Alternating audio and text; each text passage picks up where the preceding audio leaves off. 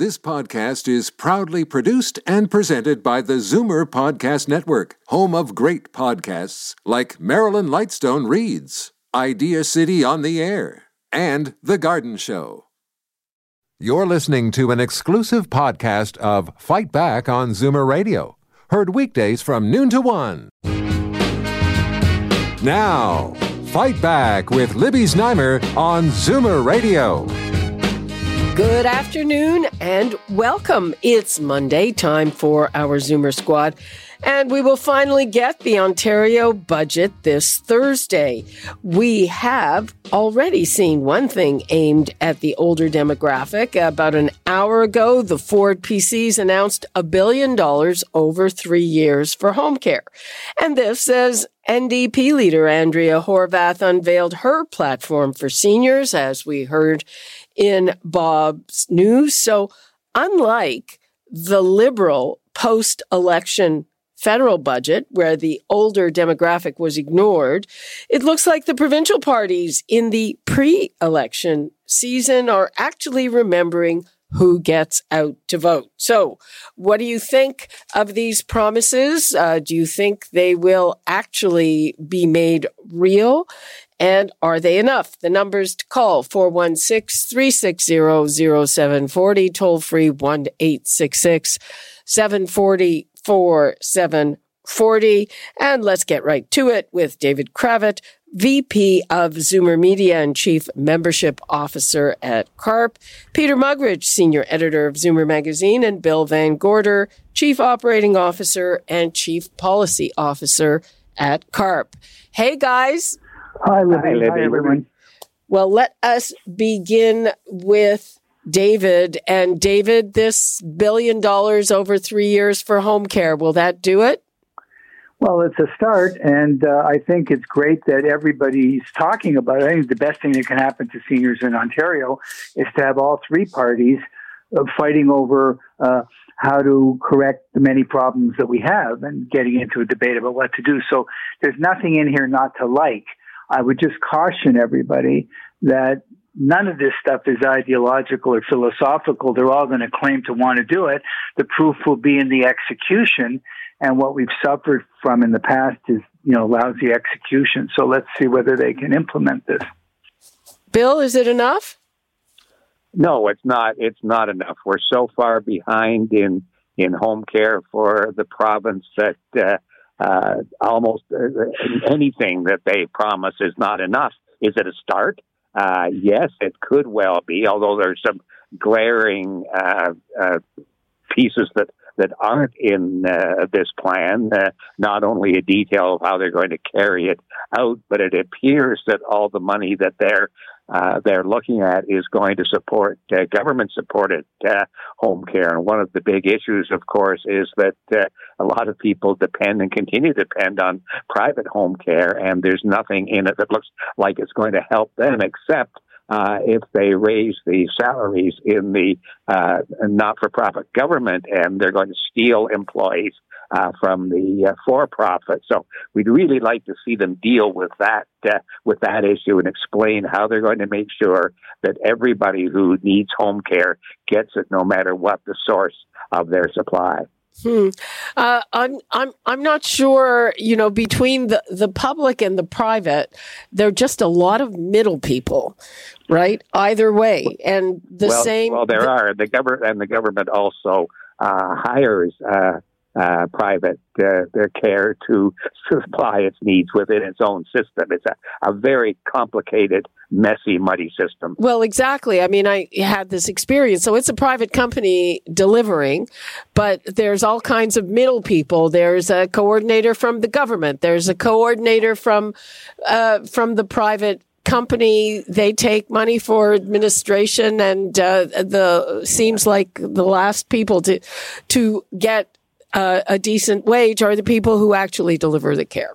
Yeah, they need they they more than coordination. They need uh, uh, citizens need navigation. Families need to uh, be helped to find out where they can get the best care and the care that they need at that time. And that's what's wholly uh, entirely missing uh, from the system at the moment. And I don't see anything about it in the new plan either. Peter. Yeah, well, Libby, you you sort of outlined that problem with the middlemen in, in a column you wrote recently in Zoomer, but uh, um, you know whether it's enough funding or whether you know the system can handle um, home care right now. I, I think it's very interesting the language they're using. It's home care. They're just for the first time. It's sort of this is a huge promise that you know we're doing home care, and we haven't seen that language in any promises anywhere. So I, I think that's a major step forward. And uh, you know, once something gets funding, it generally gets more funding and gets more attention, and it sort of it snowballs. Its effectiveness snowballs. So so I think that's a very important first step to get it into the uh, you know out there into into the media so people people can see you know how important this issue is. CARP's been hammering it for years, and it's out there now. So so that's a good step. Well, that that that that's a very interesting point, Peter and David. Mm-hmm. We're also hearing from the opposition. The NDP uh, leader just unveiled unveiled her platform again. You know, within the last half hour or so, and she's talking about taking better care of of of seniors and fixing everything. And uh, of course, uh, she could not answer the question of where the money's going to come from. Well, none of them can. It's easier to promise it and spread it out over time. Um, but I'm I'm a little bit with uh, you know Peter on this. That if the language changes, if the focus changes, if they're all promising home care, it's almost like they're inviting uh, us to scrutinize outcomes for the first time. And the more there, uh, the more it becomes a topic, the more the dialogue goes deeper and some of those issues, uh, you know, you just made the point about middlemen, for example. I remember last week on your show, I was there, that uh, horrible call, a very distressing call from the lady whose husband finally got into the new facility in Ajax, but how exhausting it was for her to deal with home care, to find out where to get home care, home care workers not showing up on time. Uh, it was a, it was a I've, I've been haunted by that call almost all week, how terrible her experience was in trying to deal with the home care system. And that's where, you know, the proof will be. We can make an announcement, we can, we can throw money at it, and it's, we should applaud that. It's great finally waking up that this is a major topic. Let's see you perform. Let's see you deliver. And um, they're inviting that kind of scrutiny by making these promises shame on us if we don't uh, subject to them to that scrutiny. Well, it's it's really interesting. There was a recent survey by the Home Care Association, and before the pandemic, pre-pandemic, they said that they were able to fulfill, I forget the exact number, but ninety some odd, like maybe ninety five percent of requests, and that was cut back to 56% in the pandemic. And I don't even necessarily know what fulfilling a request is, because in addition to not showing up on time or not showing up, the, the visits are cut short because uh, the PSWs have to get to the next place. It just seems like a, a total boondoggle. And, and, it's not the PSW necessarily that you saw last week. and it might be a different one next week. Exactly. And again, you make a good point. You know, one of uh, our regular callers here, uh, he, he, his family is well off and they pay for their own PSW for their loved one because uh, it, he needs the consistency. He suffers with dementia and there's nothing for them to ease the burden. And, and, you know, as far as he's concerned, he said the, the only thing that really riles him up about it is that on top of the huge cost, and it's huge, there's tax on it. there's yeah. HST on it. Yeah. yeah. Yeah. Yeah. That's another, that's another uh, huge area. And CARP has been talking about that for a number of years now. One of the ways that they could make uh, home care uh, more affordable is by taking both the provincial and the federal taxes off of uh, uh home care, and that would be a huge step. Yeah, I mean, it, it seems, and again, you know, we've been talking about uh, the private companies in it. The the same private companies deliver care privately and publicly. So yeah, it's like they're contracted to the government. That's yeah. right. Though it can be weird because I remember one time I got so frustrated, uh, you know, I called them and I said, fine, send somebody, I'll pay for it. And it was like, oh, that's really complicated.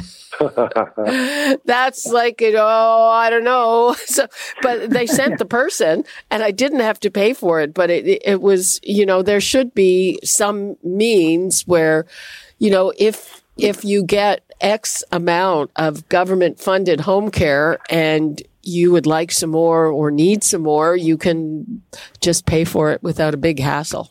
Yeah, well, you know, the, the healthcare system has been underfunded and neglected for so long. It, this seems like the ideal opportunity to just start from scratch, really. You know, like just like uh, you know, with the initial big funding, let's devise a system. You know, there's not one in place. There's not like a heritage system that we can't dismantle quickly and put one up, uh, you know, in place. Oh, Peter. Peter. There was remember that province that before that promise before the last election 2018 that they were going to take out uh, they were going to take out the the LHINs, and the yeah. CCAC, and so far what they that's community care access, uh, blah blah, uh, and uh, they've changed the name of it. And I think that there are marginally fewer very highly paid, publicly paid employees. Right. But the system is not streamlined, even though we apparently have these on, they're supposed to be part of these health teams, which makes sense, right? It's part of a continuum of care, but as far as I yeah. can see, it's, it's not. But what they're not doing is they're not they're not working backwards from the recipient of the no, care. No, it's a bureaucratic. They're trying to take their existing architecture yeah. and make it fit instead of saying, "All right, what is what is home care? How many people, for example, can afford to pay for private home care?" Each of those people represents a bed in a hospital that doesn't need to be occupied because they're getting care at home. So what is rational to do with that population? What about people that can't afford it? What is the right mix? Where is the supply going to come from? I don't see any sign of taking a look at the whole thing. They're saying, here's the cumbersome architecture we're stuck with, and let's make it kind of sort of maybe work for this new buzzword. And yeah, when, they, quite, when they uh, get to grips with the fundamentals is when we'll see improvement. Hmm. You're quite right, uh, David. And one of the big issues we deal with all the time is that this money is siloed. In other words, saving money in the home care, spending money in the home care area does not automatically save money for the, hos- the hospitals. And there's no cooperation between departments bureaucratically uh, to make that work. That's why it has to be a policy decision at the highest levels saying you will do this. And that's what uh, governments to this point haven't been uh, willing to do to say, yes, we can, uh, we can save money in the long run for the entire system if we put more money in this area and, and less in the other, but we don't do that. And the other argument is that if we leave those, if, if those hospital beds become uh, free, then they'll just be uh, uh, used by other people. So there won't be a long term saving for the, the government. It's a it's a, a vicious circle. Well, but it's that was presumably the point of these health teams that are, I guess, in progress still. That it's supposed to be the hospital, maybe the hospital as a hub and, and doctors and home care. I mean, that was the idea, wasn't it? Yeah, it was, but it's not working, is it? Well, I'm asking you. no, no, it's not. there are, there are look, look. There, make it simple. On a national level, there are 7.2 million Canadians who are 65 or over. Every single one of them, and may may we all be in great health, you know, forever. But every single one of them is more likely to be a candidate, or more interested in home care, more interested in how do I uh, remain independent in my home over time, including how do I get my health care at home, more of my health care at home, and not in institutions. It's a it's a case for a national. I don't want to say strategy because that's also a buzzword in itself, but a look at the whole thing from the perspective of those people. What do they need? How many are there? How many of them are going to need X, Y, and Z? Where are you going to get it from? What can you do with what you've already got? and what do you have to invent that doesn't exist yet instead of just gluing on your present creaky obsolete architecture onto this hot new topic and i, I don't see any sign of I, I like these announcements because at least there's a recognition that this is the coming thing, which is good for us to have that on the agenda all the time but they need to get some fresh thinking in there on the management and on the execution side and not just on the policy announcement side. They're very good at announcing policies but and re-announcing. not as good as not as good at, at executing you know? Yeah you're right. And there's you know that raises another question that I and, and maybe one of you can help explain it but they talk about the need for more PSWs uh, in in the system for home care but then they go on to talk about uh, what looks like a wonderful uh, new program to support more nurses coming into the system. Nothing about where they're going to get more PSWs. Oh, I think they've already announced that several times. okay. uh, the the the numbers are staggering, and it it does not necessarily look like the recruitment is going that that well. Exactly. And you have all these issues with uh, private companies and how much they might want to increase salaries and all of that. So, it, I mean, I'm not saying that it's easy. But uh, sort of moving right along and related. So we have this budget coming on Thursday and it's kind of sort of moot because it will only become actual if this government is reelected. Uh, they quietly changed a law. They were supposed to bring down budgets by March 31st every year or get penalized. They quietly changed that. So Doug Ford won't have to take a pay cut because of that. And of course, it gives less time for scrutiny by the Auditor General. And it can, you know, it, uh, we had somebody here the other week describing it as a cannon shooting money. Uh, so, you know, uh, again, the good news is that unlike federally, it looks like the provincial parties are are um, not ignoring the demo. But what else do you want in that budget, and does it uh, does it matter at all? What one thing uh, I think a lot of people would like to see would be money specifically allocated to catch up on um, backlogs in, in screening, especially cancer screening it's it's uh, you know it just and anecdotally the the uh, chap who lives next door to me um, has cancer now, and if they had screened it, if he had not missed his screenings during COVID, he you know he he wouldn't be in such rough shape, and and that's happened all over the province, and and this is a huge uh, thing that has to be in the budget budget money specifically for that, and then uh, and and uh, other than that, um, there's got to be something done for small businesses that, that got totally bowled over during during COVID. Um, there's got to be some sort of I don't know tax break, some sort of uh, program to support them, get them rolling again, and also um, there's going to be a labor shortage.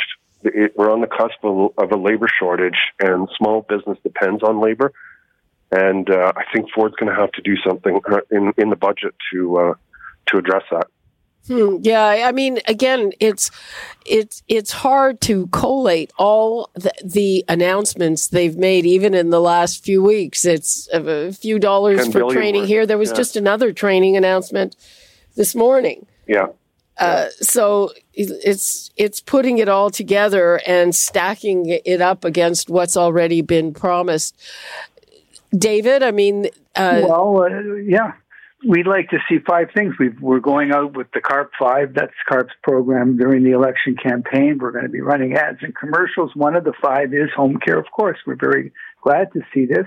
But we also don't want to forget about reinventing long term care and completely transforming uh, long term care, a greater ability and greater avail- availability, excuse me, and convenience uh, on on vaccines. To Peter's point, fixing the healthcare system to eliminate wait times. That wait times is a key issue, including the diagnostic tests and services.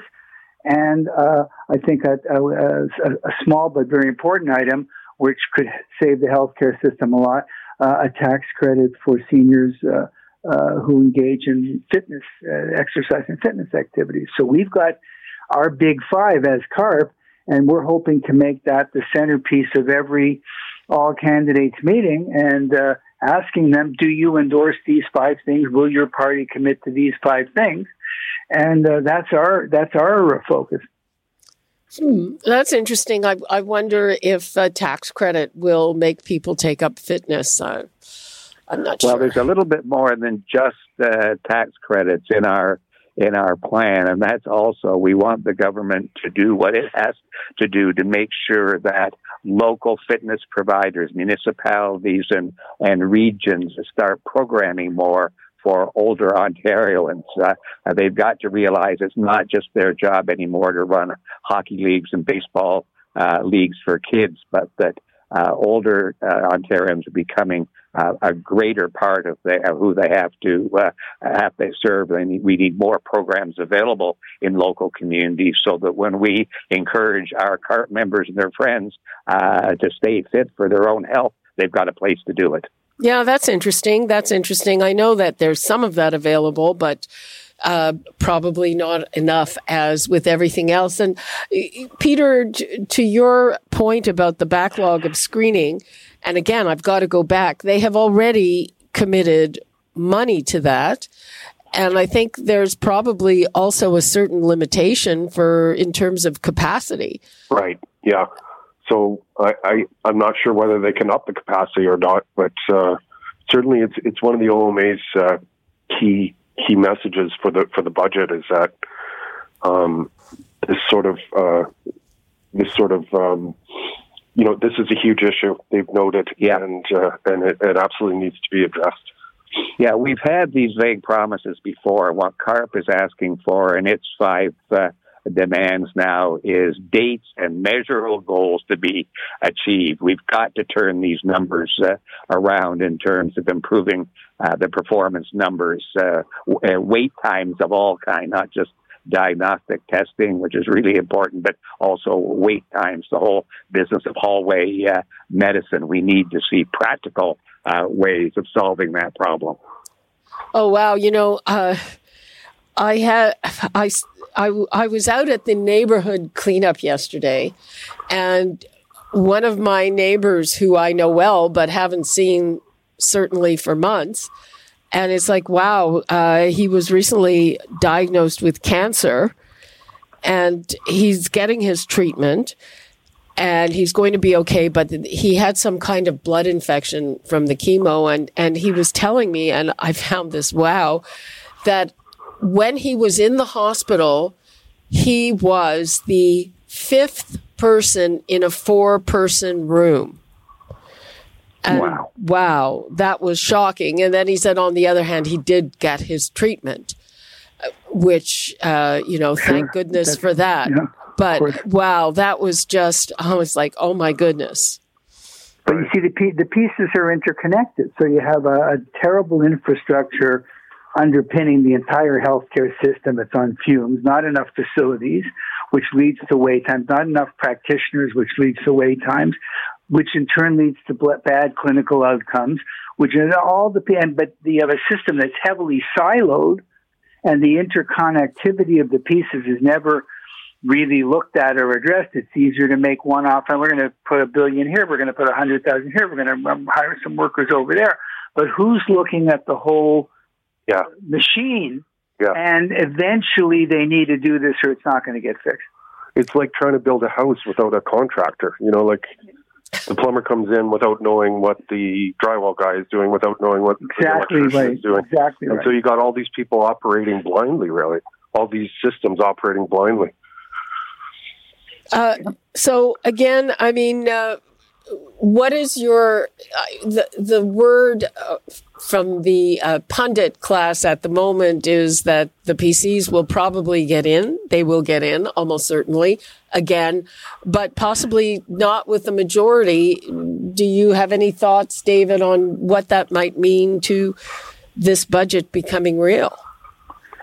Um, I'm not uh, I'm not an expert on this, so I can't predict the outcome. I would be, I would myself, I would be surprised if he does not get a majority. But I think that um, uh, he's probably going to move ahead with his program uh, and defy the uh, opposition to defeat him. I would think, unless it's a razor, you know, unless it's like a, a, a virtual tie or some, some one of the other two parties really way overperforms But um, I think that whatever's in the budget uh, this week is what's going to happen going forward. And Oh, that's my- interesting. That'd be my guess. Bill, That's go ahead. Because I would I would see it as uh, a typical election uh, budget. Well, they make sure that everything that's in it is the kind of thing that supports uh, uh, their party and what they and uh, and and what they want to uh, accomplish, and that after the election uh, they'll uh, uh, take another whole look at it. We'll have new ministers in place. We'll have a new approach. We'll have, have they'll have the feedback from the public in terms of the election. They'll have all kinds of reasons to make changes. Uh, so it's the fall Yeah, that's budget that will Sure. really make it make it make a difference. This is uh, this is another piece of election documentation. Yeah, I don't disagree. Peter? Well, um, if it's razor razor thin margin, might we see another uh, Liberal NDP alliance this time in Ontario? I think I think we will. Del Duca has already spoken about it, and uh, Horwath said it. You know, she'd address it when the time comes, but um, it raises that possibility if if there is, and and I think it's a big if. Hmm. Well, uh, we will have a chance to chat many more times Yeah. before that election, even though it's kind of coming up sooner than we thought.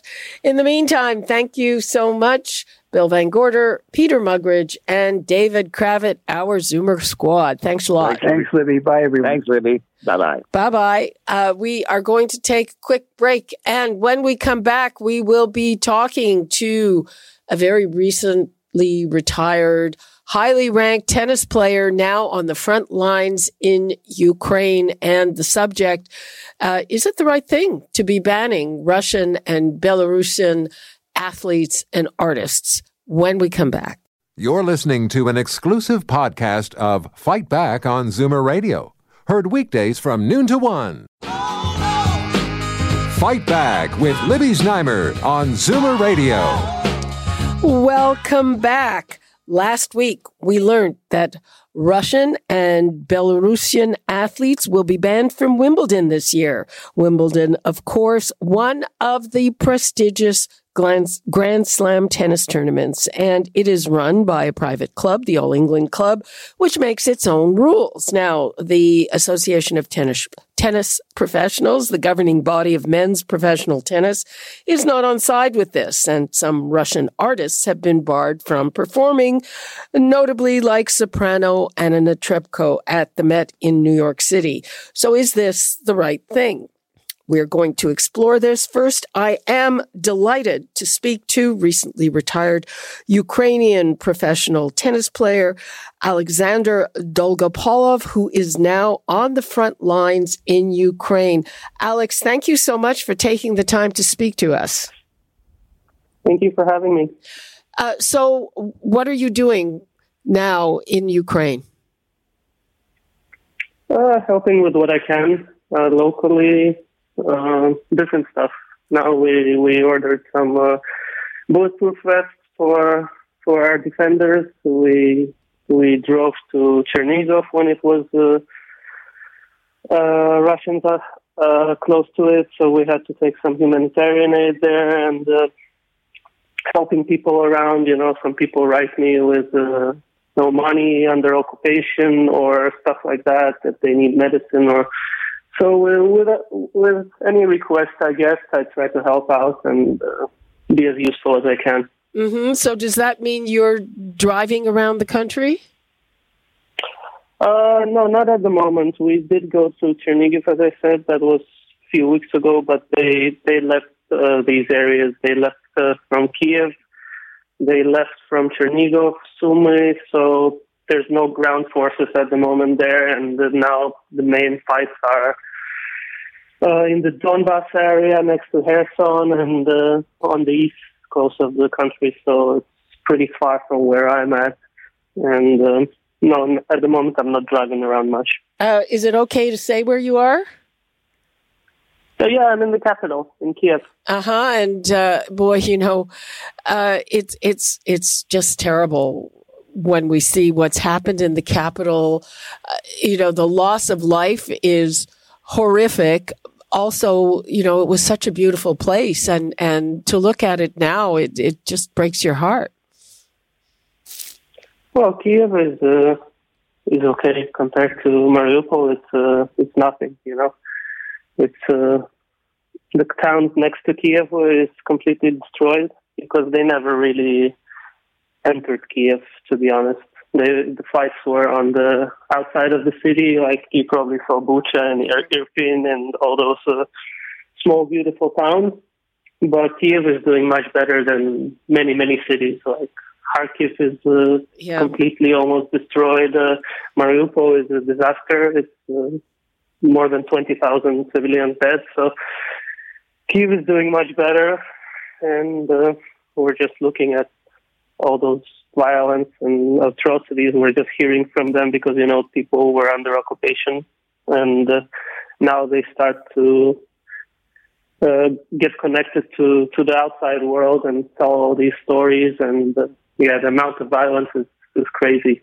Oh yeah, we see it's it's it's horrible. Um, it, I mean, no words. Uh, moving along to the question at hand in terms of the banning of Russian and Belarusian athletes from Wimbledon, what is your view of that? I said in the start of the war, I, I support this. I think that's the right decision because Putin uses uh, uses their sports for propaganda very much you could see that uh, they they made a concert in Moscow supporting this war, and uh, there was many champions on that concert because he always uh, glorifies Russia with uh, his sports. And at the moment, we've seen very very poor uh, reactions from Russian tennis players. They haven't spoke up. They haven't really made any actions. There was one or two people saying just no war, which is for me, with the magnitude what's happening here, is uh, is a little bit weak. And uh, I think that's uh, the correct uh, take, to be honest. Well, uh, just to give it some context, uh, some of the very top ranked players are Russian. Uh, we've got uh, Daniil Medvedev, who is ranked number two, I think, these days. There's Andrei Rublev, who is also, uh, he's definitely in the top 10. Uh, mm-hmm. And uh, one of the arguments now, the, the Men's Tennis Association isn't on side with this, but I guess, you know, that's money. Uh, one mm-hmm. of the, the arguments against, I guess, punishing them is that well if they have uh, family in Russia they can't really speak out. What how do you respond to that? Well i don't think uh, at the moment the russian government is really ready to punish uh, famous people who speak out.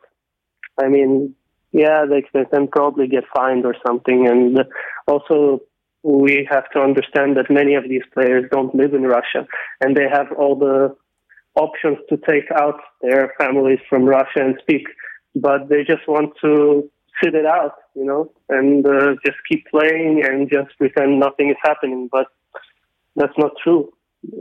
I mean, they are big uh, public influencers, and I think they do have some of them, at least, do have a chance to to leave the country. Some of them don't live in Russia, and none of them speak.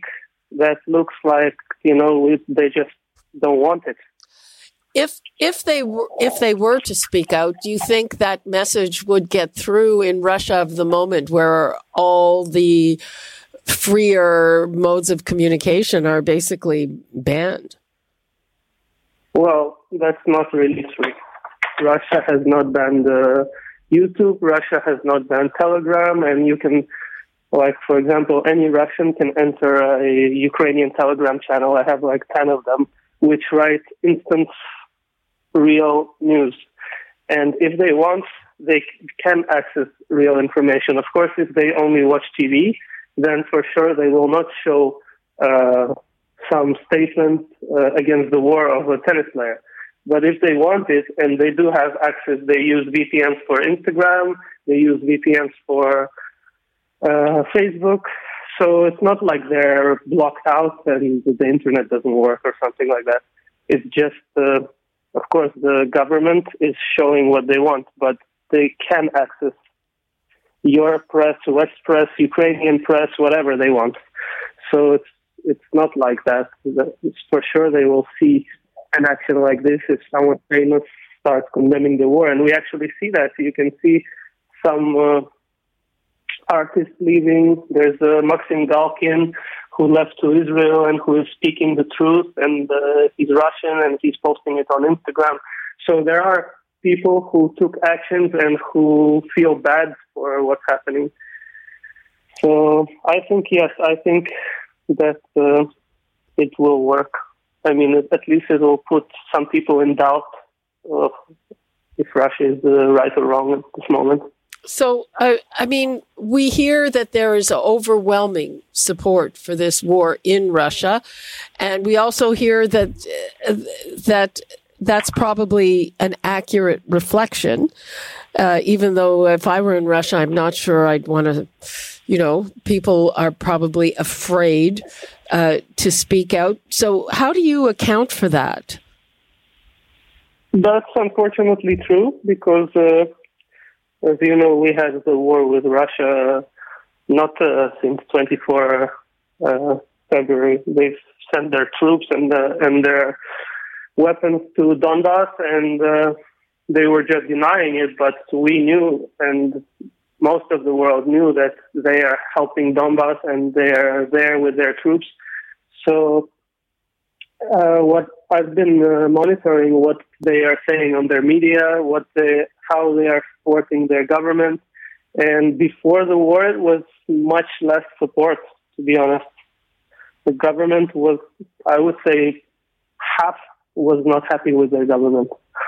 After the war, it's, it's really unbelievable. Wherever you enter, it doesn't matter Instagram, Facebook, Telegram, YouTube, you just see support, supportive messages. And I understand some are, are afraid and probably and probably not writing something or not saying because they I think they've made a law that if you say something about the war you can go to prison. So it's it's tough to really understand the amount of support, but I'm seeing very high support and of course that's that's sad for us.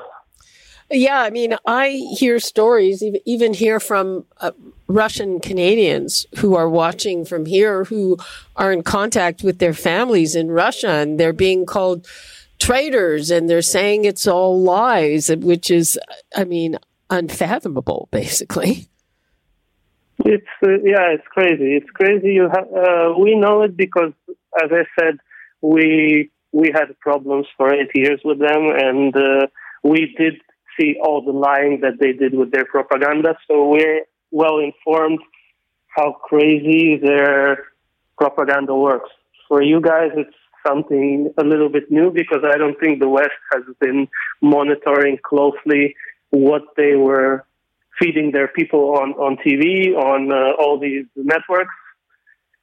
So for you, it's, it's something new, but we, we know that they have been building a machine of hate of uh, completely uh, different information and their own reality. So all the people now, most of the people there are completely brainwashed. It's it's tough to talk to them. Even you cannot. They just say this is not true. It's a lie. This is a lie. This is fake. Uh, whatever. And th- there's no conversation. Uh, I have to say that everyone here is uh, totally bowled over by the bravery of the Ukrainian people. Uh, the Ukrainian president Zelensky is is a hero all around the world. Uh, what is your sense? I mean, this thing is is dragging on, and it's. I mean, there's there's no inkling of how or when it might end. So, how? What is your take on how people are feeling? Well, here I can tell you that most are also uh, amazed by the braveness of uh, our defenders. Of uh, the country is very united because we had tons of uh, inside conflicts, you know, polit- political conflicts. People were always saying different opinions. Now everyone is like a whole piece because, like every single person is trying to help and to unite, and we see the government strong, we see the army strong. So we're also amazed by the way Ukraine has done because obviously we're facing a country that was militarized for years and we are not really, we had war for eight years, but we're a peaceful country. We never invaded anyone or did stuff like that. So uh, people are positive here. I think we had a poll. Uh, uh, if people believe we will win the war eventually, 91% believe so, or 95, or like almost everyone. And obviously, you see the the battlefield. Uh, they haven't really reached any big uh, wins. So, I think for sure we will win. Of course, it just depends on how much people it will cost us.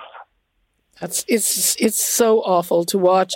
Alex, before we wrap things up, back to the the subject at hand. Uh, what would you like to say to people who say it's it's not fair to boycott or ban Russian athletes and artists? What would you like to leave us with on that? I I believe it is fair because, as I said, they are used uh, in uh, propaganda. They, if they want it or not, that's a fact they cannot say, I'm not into politics. And also, I believe that the magnitude of what's happening here, you know, like every day we are seeing these tens of different uh, messages of children rapes, which is the most painful stuff that we see. And uh, it's massive. It's not, it's systematic. It's not like uh, one time here and one time there, which obviously happens on wars. And yesterday I I was uh, I caught myself on a on a thought that I was happy a rocket hit the target because uh, when when they throw the rockets, you never know if they hit uh, you know civil buildings. So uh, now, in two months, you get to a point when you're happy that the rockets actually hit a military object because they throw them in houses, and it's terrible what's happening. And I think that tennis has to stand up stronger, not just say they condemn it and uh, do nothing. And I think the sport is uh, is politicized in uh, in Russia. So for me, it's a fair decision. Okay, um, Alex Dolgopolov, uh, please stay safe, take care, and uh, I hope to talk to you again soon. And thank you very much for this. Thank you for having me. Bye bye. Bye bye. Okay, we are going to take a break. And when we come back, uh, we will still be exploring this subject. And let me give you the numbers. What do you think? Should we ban individual Russian artists and Russian athletes because of the war. You've just been hearing from very recently retired Alex Dolgopolov, who uh, was a professional tennis player until very recently, saying he thinks it is the right thing. He is now on the front lines in Ukraine. The numbers to call 416 360 0740, toll free 1 866 740 4740. And uh, we'll look at the other side of the argument when we come back. You're listening to an exclusive podcast of Fight Back on Zoomer Radio, heard weekdays from noon to one. Fight Back with Libby Znaimer on Zoomer Radio. Welcome back. The Canada Council for the Arts has announced the withdrawal of support from partnerships and projects involving Russian and Belarusian artists.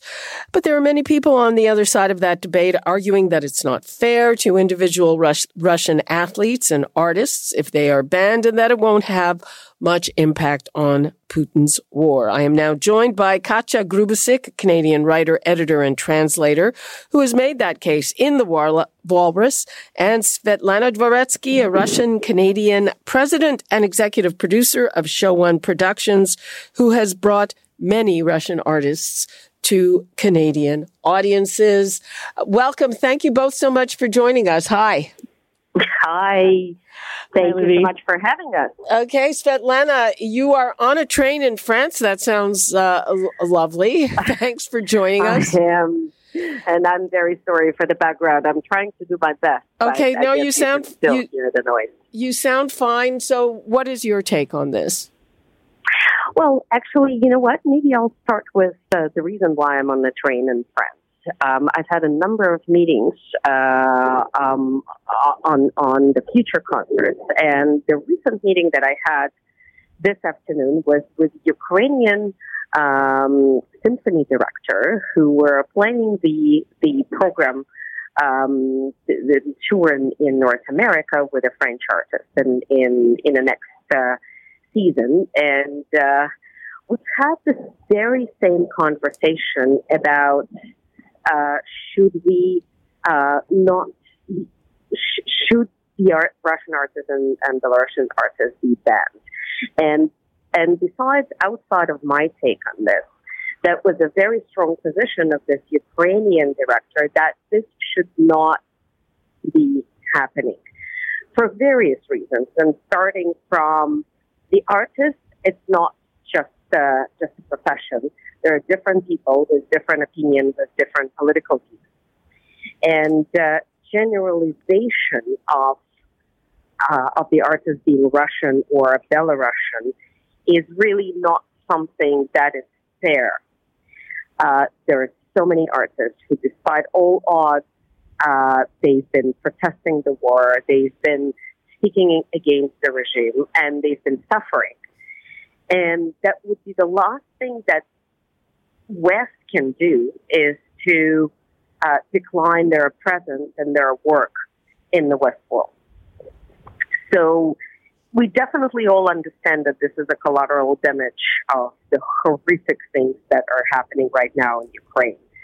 But if we, if I were to take the position and voice my opinion, my opinion would be let's not generalize uh, this idea and uh, and let's really see what the people, the particular artists that are really deserve to perform in the West, they should.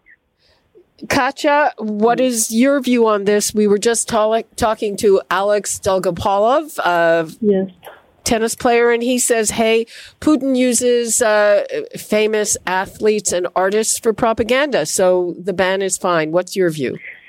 Uh, I mean, Putin does, and I my I sympathize entirely with Mr. Dolgopolov, and he made some excellent points. And I don't, I think you'd be hard pressed hard pressed to find a Ukrainian um, person right now who would say, yes, by all means, you know, let's let's boost the, the Ukrainian artists and, and athletes. Um, I do think there's a difference between, for example, uh, millionaire athletes who live abroad and who have their families abroad, and the kind of independent artists who are going to be benefiting from some of these more um, more uh, let's say ongoing grant programs, that kind of thing, or programming in in orchestras or programming in ballets abroad. Excuse me. Um, I think that artists are often imperiled, and so this is kind of adding insult to often financial duress and, and professional duress.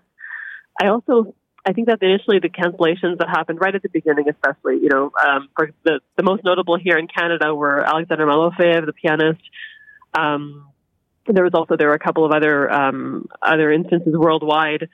Um, of artists whose performances were canceled, and it seemed like a very superficial reaction to a much deeper problem. Um, it seemed to mimic, for example, the fact that the West is enacting these sanctions, even though we're still buying billions of dollars and euros of oil, of Russian oil, constantly every day. And so there's there's the the facade, there's the presentation, and then there's how much actually we're willing to enact to to isolate Russia and how effective that is, which is a whole. I mean, I'm not a geopolitical expert, but that's a whole other problem. Um, I think this certainly isn't the time to be. You know, I wouldn't be putting on, for example, a, uh, a festival programming the the great Russian composers.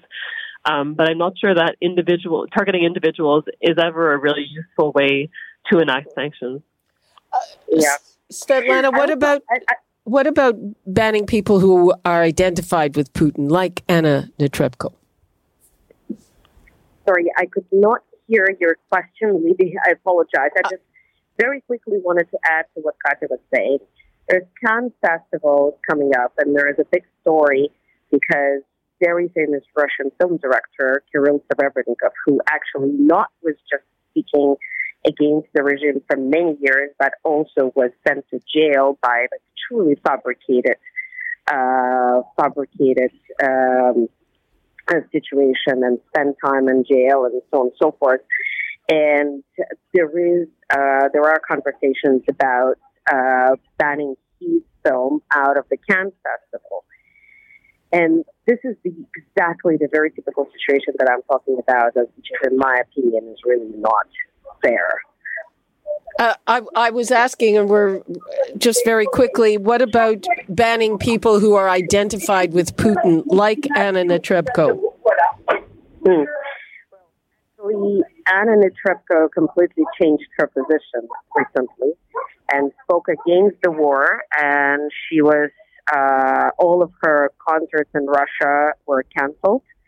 She's not welcome to Russia anymore, and uh, and uh, she may be not the perfect example, but uh, sadly, uh, Valery Gergiev, who's yeah, been a great loyal supporter of Putin for many years and has not spoken against the war, he's definitely shouldn't be welcome.